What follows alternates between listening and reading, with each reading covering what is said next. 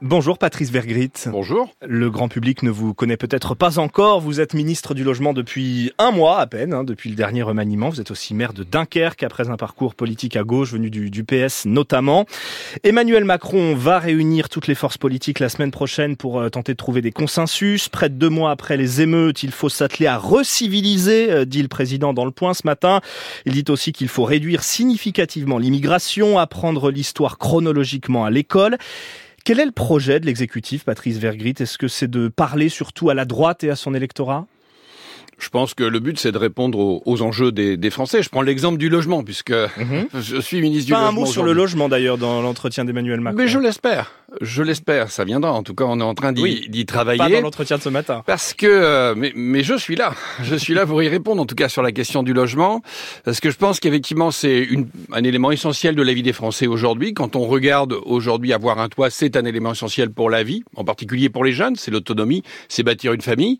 Quand on parle de pouvoir d'achat, on parle de logement en fait en réalité, parce que le premier élément de pouvoir d'achat aujourd'hui c'est le logement. Vous regardez le prix des logements, vous regardez les loyers, demandez aux étudiants qui doivent essayer aujourd'hui de, trouver un logement dans les métropoles. Eh bien, quand on parle de pouvoir d'achat, on parle de logement. Donc indirectement, souvent, cette question du logement, elle est évoquée par l'exécutif. C'est vrai qu'on prononce pas toujours le mot logement, mais je suis là pour euh, peut-être corriger cette erreur-là.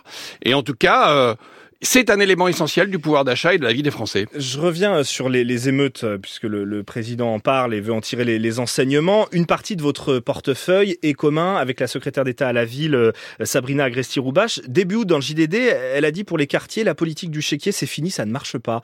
Vous êtes d'accord avec ça?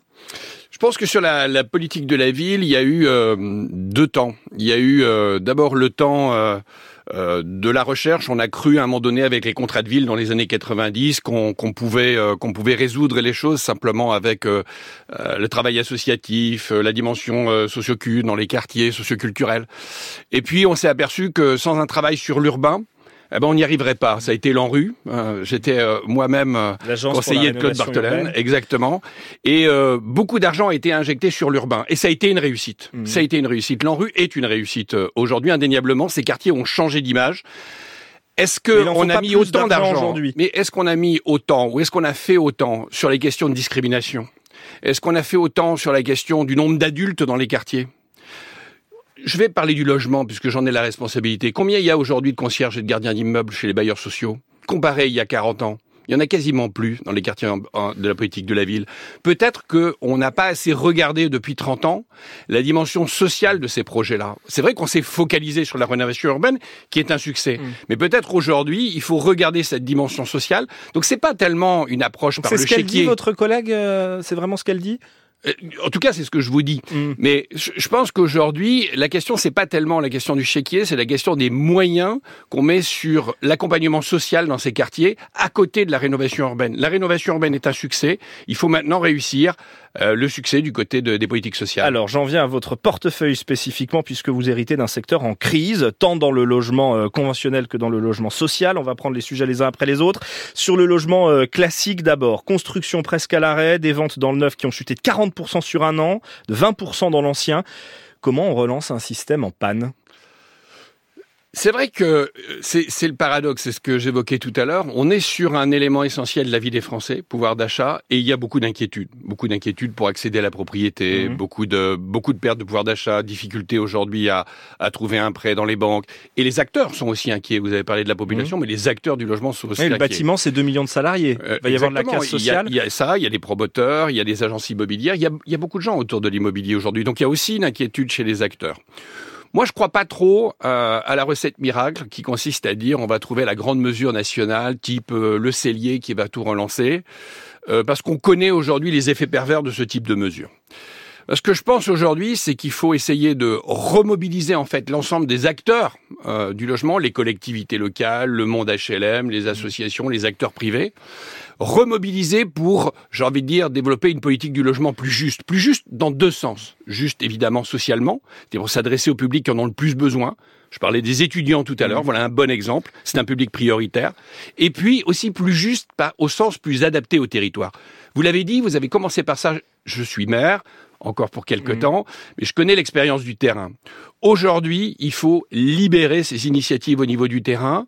Il y a essayer de faire que l'ensemble des acteurs... Veut dire quoi, libérer Ça veut dire concrètement qu'aujourd'hui, il faut assumer la décentralisation de la politique du logement. Il faut donner plus de moyens aux acteurs de terrain pour essayer d'avancer. Je, vous donne mmh. un exemple. Aujourd'hui, il n'y a pas forcément besoin de développer la construction partout dans le pays. Il faut l'assumer.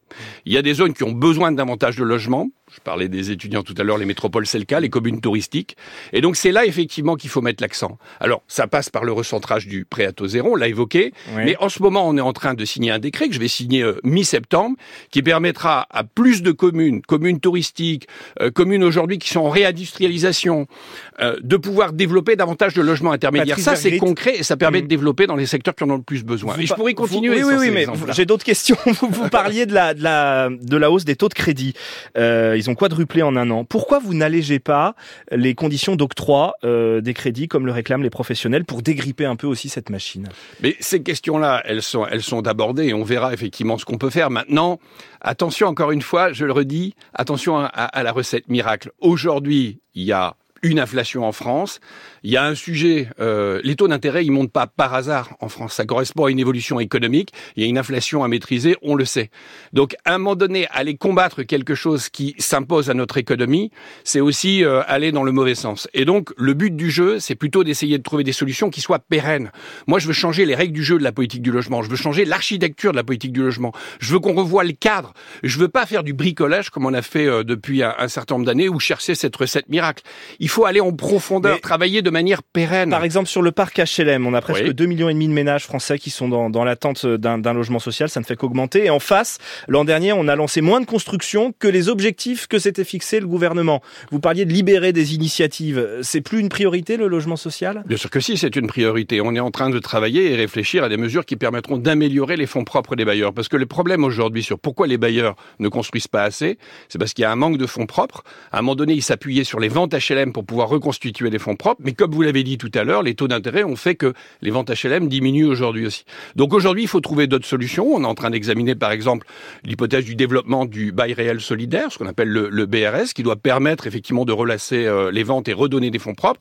On travaille aussi sur des mesures qui permettront d'améliorer les choses. Mais encore une fois, c'est pas partout c'est-à-dire, à un moment donné, euh, les bailleurs sociaux, il faut qu'ils puissent réinvestir dans le logement social, dans les communes, dans les agglomérations qui en ont le plus besoin. Et donc, c'est là-dessus qu'il faut travailler. Vous parliez du recentrage du, du prêt à taux zéro, euh, suppression aussi du dispositif Pinel. Vous allez réussir à sauver votre budget, là, cet automne? Mais je l'espère bien. Les acteurs sont inquiets hein, sur le budget du logement. Mais ils doivent pas. Mais ils doivent pas. Le, le logement, on est en train d'essayer de, de, travailler effectivement sur sur les mesures qui permettront à la fois, je le dis, de, de, de, relancer euh, la production, ça fait partie euh, des objectifs, bien entendu. Mais encore une fois, je le redis, je préfère m'appuyer sur les acteurs de terrain, sur les collectivités locales, par exemple. Je, je, je pourrais prendre quelques exemples. Le dispositif Pinel.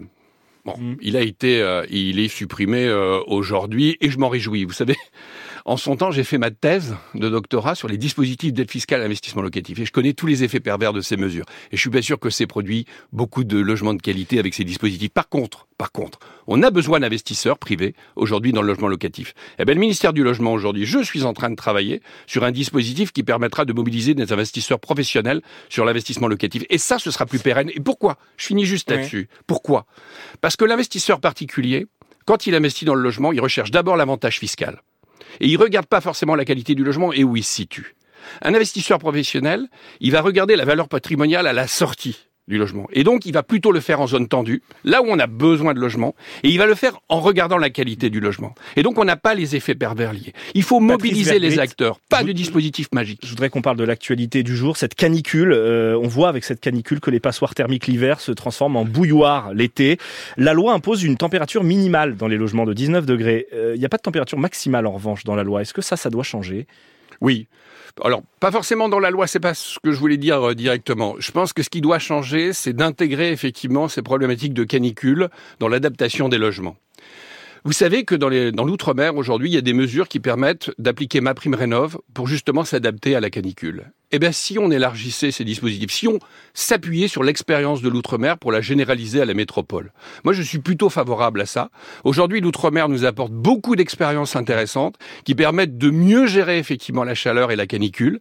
Eh bien, moi, je suis pour la généralisation des mesures outre-mer parce que je pense qu'effectivement, en métropole, on a peut-être besoin. Et donc, aujourd'hui, on a des dispositifs mmh. comme un prime rénov qui permettent d'adapter les logements à la canicule. Et je travaillerai dans ce sens-là. Dernière question, réponse très rapide, s'il vous plaît. L'hébergement d'urgence, on avait 200 000 places depuis la crise sanitaire. Est-ce qu'on en aura toujours 200 000 l'année prochaine dans le budget? Ça aussi, c'est une inquiétude. Je pense qu'il faut même aller vers une augmentation des places d'hébergement d'urgence dans les années qui Elles viennent. Vont augmenter. Le, faire, le faire progressivement. Je pense que c'est ce qu'il faut faire. Pourquoi? Parce qu'il y a des besoins aujourd'hui en matière d'hébergement d'urgence, à la fois quantitatif et qualitatif.